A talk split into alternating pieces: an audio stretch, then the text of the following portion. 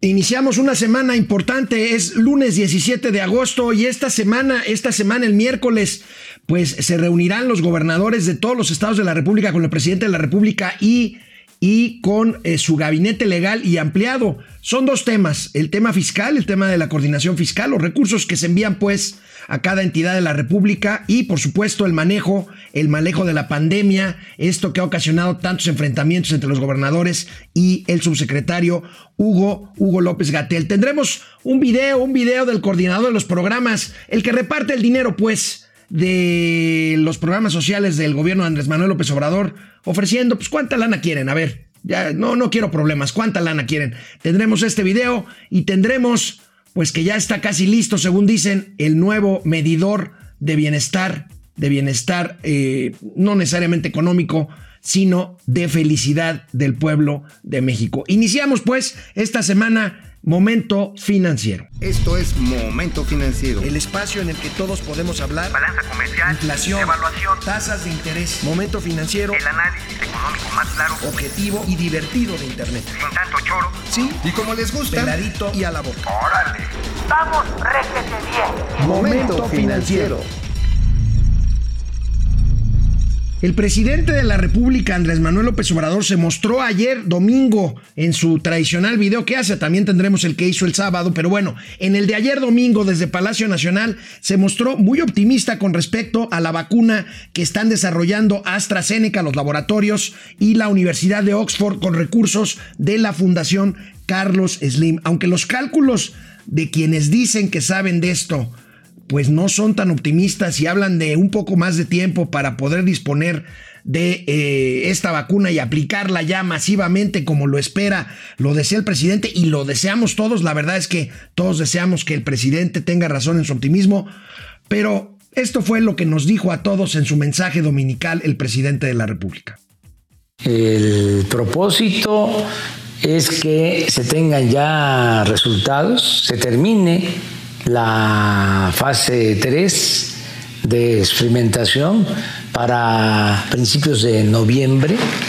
Se entreguen los resultados. COFEPRIS, que es la institución de México encargada de hacer la valoración sobre la calidad de medicamentos y de vacunas, nos va a decir si es buena la vacuna y de inmediato va a iniciar el proceso de fabricación. Se va a hacer esta vacuna en Argentina y en México. Se va a producir aquí, en nuestro país. Se piensa que ya vamos a poder utilizar esta vacuna en el primer trimestre del año próximo. Bueno, pues deseamos ojalá y el optimismo presidencial se materialice, nosotros así lo deseamos. Mientras tanto, pues las cifras siguen espantando a México y al mundo, porque las cifras oficiales hablan de 500,000 muertos, 500,000 contagiados, 56,000 de fallecidos por coronavirus, pero hay cifras serias que dicen que esto puede ser 3 veces o 4 veces más. O sea, estaríamos hablando de 2 millones de contagiados y lamentablemente 170,000 víctimas por coronavirus. Pero bueno, en fin, esto, pues el presidente ya tomó la decisión de las políticas públicas a seguir. Ahorita esto ya no depende lo de la vacuna de él, sino de que siga los protocolos y la vacuna esté lista para poderse aplicar en el primer trimestre del año que viene, como él lo desea. Y bueno, en lo que sí depende más de él, la economía. El presidente mantiene su discurso de que ya estamos recuperándonos con base en un solo indicador, el empleo. A ver. Y la pandemia nos llevó a perder alrededor de 1 millón de empleos de los inscritos en el Seguro Social, la economía formal. 1 millón de empleos, de modo que tenemos hasta ayer 19,548,000 trabajadores inscritos en el Seguro Social. Pero ¿cómo fue la pérdida de este millón de empleos? ¿Cómo se dio? Si vemos el año, en enero habíamos ganado 68,000 empleos. En febrero, 123,000. Viene la pandemia y perdemos 130,000 en marzo. 555,000 en abril. 344,000 en mayo. 83,000 en junio. Todavía el mes pasado, en julio, perdimos casi 4,000 empleos. Ya pocos, pero se perdieron. Pero mire, en lo que va a agosto, ya hemos ganado 52,455 empleos.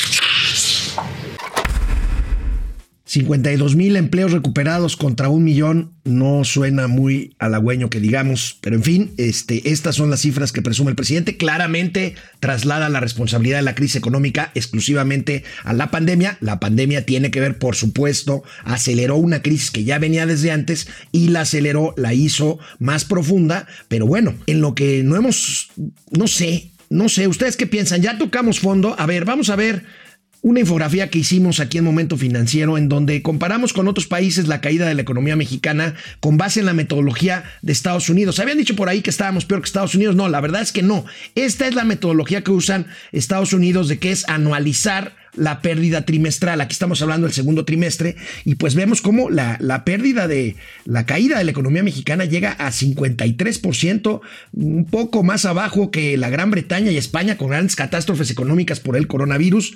Ahí tenemos Argelia, ahí tenemos Italia, ahí tenemos Alemania y ahí tenemos Estados Unidos con 32.9, también una caída brutal.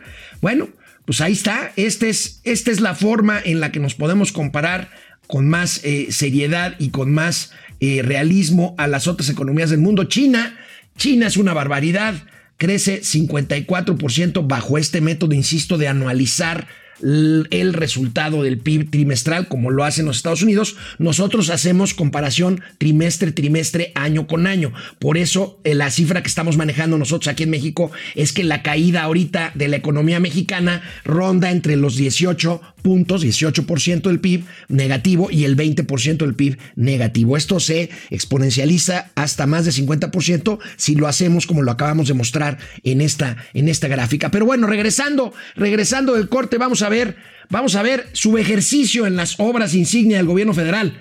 Regresamos en un momento aquí a Momento Financiero. Bueno, una de las claves, ahorita veíamos crecimiento, una de las claves del crecimiento, pues el empleo sí tiene que ver, pero el empleo es una consecuencia del crecimiento, no al revés, como nos están queriendo vender. Bueno, una de las claves para que ocurra este crecimiento es la inversión. Y nos encontramos hoy con una información muy interesante en el periódico Excelsior, en donde se habla, en donde se documenta el subejercicio. O sea, hay recursos ya presupuestados para las 3 obras insignia del gobierno federal y todos están en subejercicio. O sea, no se ha gastado lo programado hasta este momento. Tenemos ahí, por supuesto, la refinería de Dos Bocas con un presupuesto autorizado de 36,000 millones de pesos, pero un ejercido solamente de 16,000. Pasa lo mismo con el Aeropuerto Internacional Felipe Ángeles. Tenemos ahí un subejercicio importante y lo mismo pasa con el tren interurbano y con el Tren Maya. Fíjense, el Tren Maya tiene una autorización de 3,600 millones de pesos y ha ejercido solamente 1,311 millones de pesos. El total de estas 4 obras insignia, pues un presupuesto aprobado de 45,900 millones y un ejercido de un poco más de 26,000 millones de pesos. Imagínense si están retrasadas estas obras insignias, pues imagínense las demás. Pero bueno, aquí vemos, esta gráfica nos dice cómo está el presupuesto. El presupuesto en cuanto a gasto, el presupuesto en general, el paquete económico se va a enviar a la Cámara de Diputados el próximo 6 de septiembre. Leonor Flores, nuestra amiga querida del Universal, nos regala esta gráfica en donde se ve cómo viene el presupuesto. Crece ligeramente de 6.03 a 6.2 billones de pesos para el 2021. Por supuesto, esto va a estar recargado mucho, o esperemos, porque este año hubo su ejercicio, esperemos que esté recargado en el tema tema de salud. Y efectivamente parece que aquí trae, ya viene incluido este presupuesto, pues una millonaria partida para cuando esté lista la vacuna y se pueda hacer una compra, porque pues estamos viendo que tenemos que comprar millones de dosis de vacuna, de vacunas, por lo menos 150 millones de dosis para poder aplicar la vacuna universal. Precisamente el presidente, y esto lo hizo el sábado en su mensaje, precisamente sabatino, de que hay presupuesto y hay dinero en caja para la vacuna. A ver, vamos a ver. Nosotros, yo les comentaba, tenemos un fondo especial para que al tener la vacuna, hay una campaña de vacunación nacional, se aplique de manera universal y sea gratuita, porque tenemos los recursos para eso, porque no hay corrupción, porque tenemos finanzas públicas sanas, porque no hay lujos en el gobierno, porque no hay derroche. Estos que cuestionaban lo de la austeridad. Pues bueno, según esto no hay corrupción, yo creo que sigue habiendo. No hay derroche, bueno, pues yo creo que en algunos casos lo sigue habiendo también. Pero sí hay dinerito para otras cositas. Veamos qué otras cositas tiene por ahí un guardadito el presidente de la República. Todo el proyecto de rescate del lago de Texcoco se está proyectando y ya se inició y ya tiene presupuesto y ya hay algunos avances para que conozcan en qué consiste este proyecto. Recogí el punto de vista de el director de antropología y sobre todo del secretario del Medio Ambiente, que era como la nueva Tenochtitlan, la recuperación de los lagos. Hay lana para la nueva Tenochtitlan. ¿Cómo se la imaginan, amigos?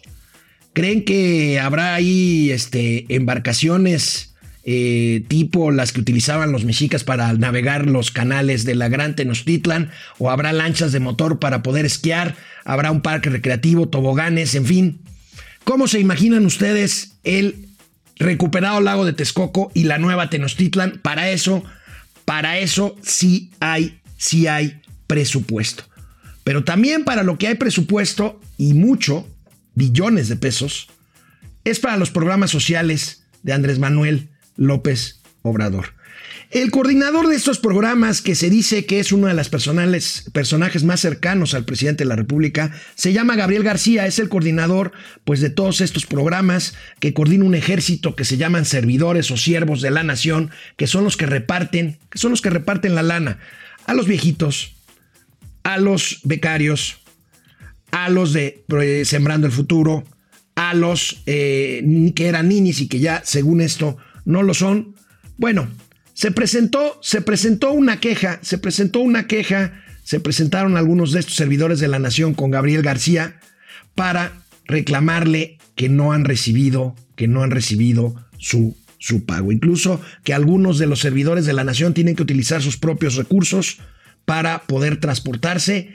Y miren que aquí sí hay lana, aquí sí hay feria. Son cientos de miles de millones de pesos. El periódico Reforma subió un video en donde se ve cómo arregla este hombre, Gabriel García, los problemas, pues, con sus operadores a billetazos. Diciendo que demandaron al gobierno porque se violaron sus derechos. Y no vamos a violentar ningún derecho. ¿Cuánto dinero quiere cada servidor de la nación para que se arregle el problema? No, pues yo, ¿cuánto es? Necesito yo hablar con cada uno. No, denme el cálculo, que es un abogado. No, y aquí me está diciendo la compañera que tiene convicción en el gobierno de México. Sí. ¿Sí? Y quiero decirle que a nadie en todo el país, a ningún servidor de la nación, hemos podido pagar ni siquiera sus pasajes. La mayoría se gasta la mitad de su sueldo.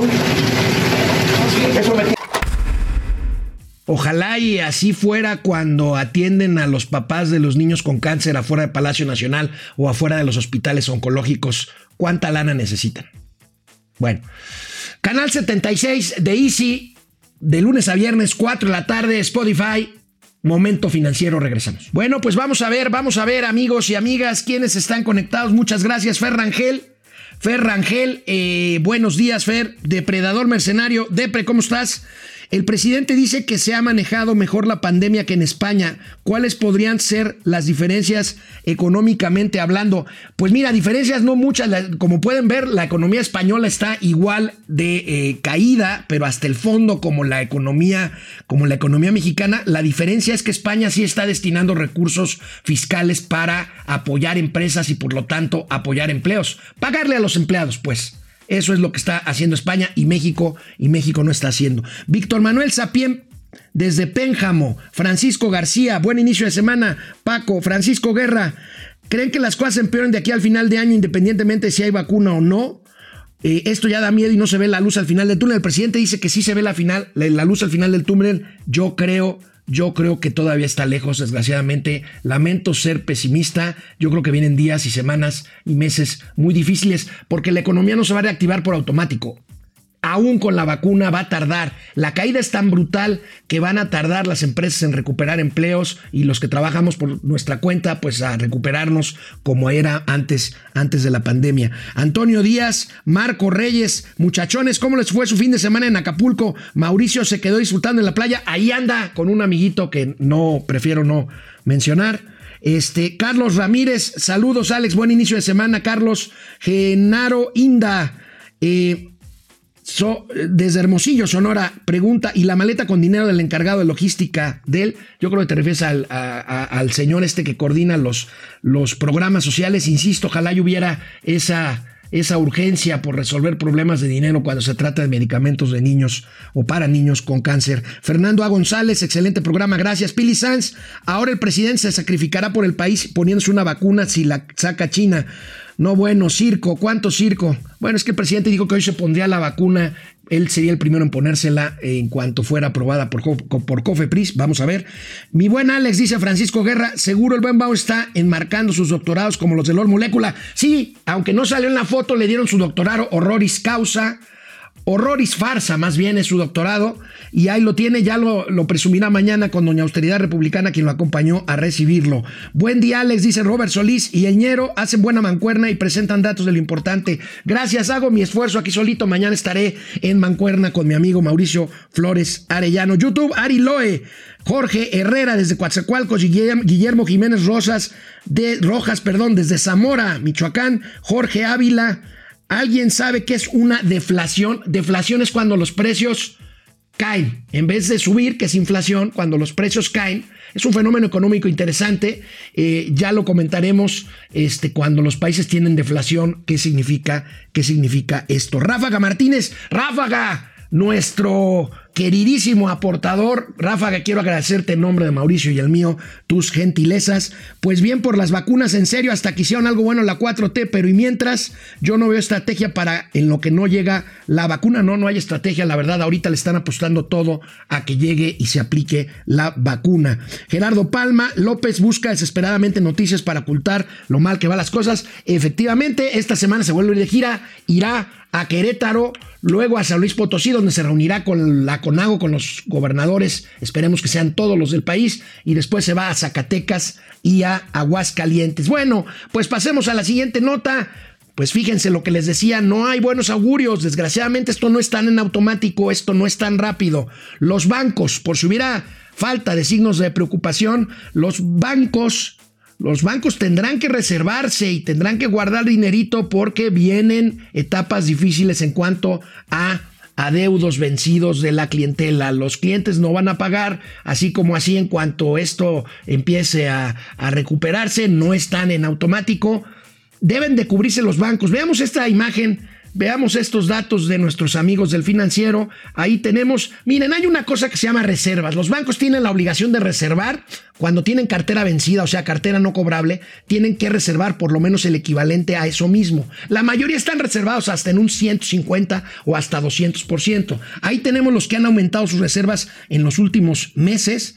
Ahí tenemos a Bancol, a Compartamos, al Banco Compartamos, Actinver, Scotiabank, B por Más, Banco del Bajío en Bursa, cómo ha aumentado entre un 18 y un 190% casi las reservas para cubrirse de esto, que será pues un problema de impago. Vamos a ver cómo están las cifras de los impagos. Ahí está. 2.14 es la cartera vencida, está en un nivel razonable, manejable, y 3,5% del total del crédito, o sea, casi 200,000 millones de pesos son las pérdidas esperadas en junio por las instituciones bancarias. Hasta el momento tenemos más o menos 9 millones de créditos que están inscritos dentro de los programas que lanzó la banca para diferir pagos. Esto, desgraciadamente, pues va a tardar en normalizarse. O sea, el día de mañana abre la economía, yo recupero mi empleo, lo que quieras, yo no voy a poder pagar inmediatamente después, al mes siguiente, el vencimiento que tengo de mi tarjeta de crédito, por ejemplo. Esto va a llevar tiempo y por eso mi pesimismo a la hora de contestar sus preguntas. De hecho, no duden ustedes que empiecen a haber reestructuraciones, fusiones, compras entre instituciones financieras, pues para afrontar lo que viene. Bueno, y muchos de nuestros amigos nos preguntan sobre el índice de bienestar basado en la felicidad que prometió el presidente de la República. El Heraldo de México publica hoy una entrevista con Jesús Ramírez, el vocero de la presidencia, y dice: a fin de año estará ya esta medición de la felicidad. Será un análisis integral de bienestar, algo como lo que ya hace el Coneval, pero no va a ser del Coneval, con cifras del Inegi. El presidente de la República hoy dijo que van a mantener, el colmo sería que no vaya la medición del PIB. A ver. Se va a incluir también el Producto Interno Bruto, la parte de crecimiento, pero no va a ser el único factor. Van a tomarse en cuenta otros. ¿Qué otros se van a tomar? Bueno, de hecho, indicadores que ya se miden: acceso a la salud, piso firme, tiempo de recreación, si es que lo hay, acceso a la educación, vestimenta, en fin, son muchas cosas, pero bueno, el presidente quiere dejar su sello y seguramente lanzará. ¿Cómo creen que se llame? A ver si podemos lanzar una encuesta hoy, amigos de producción, vía nuestras redes sociales. ¿Cómo creen que en la 4T le llamará al nuevo índice de felicidad por el cual vamos a medir qué tan bien o qué tan mal vamos? Yo les aseguro por lo pronto que en materia de crecimiento económico tradicional de PIB, pues, este será un sexenio perdido y no habrá crecimiento en los 6 años del gobierno de Andrés Manuel López Obrador. En fin. Canal 76 de Easy, de lunes a viernes, 4 de la tarde. Termino yo esta primera emisión de la semana de Momento Financiero. Mañana estaré con Mauricio Flores, o estará Mauricio Flores aquí conmigo. Nos vemos mañana. Vamos, réjete bien. Momento Financiero.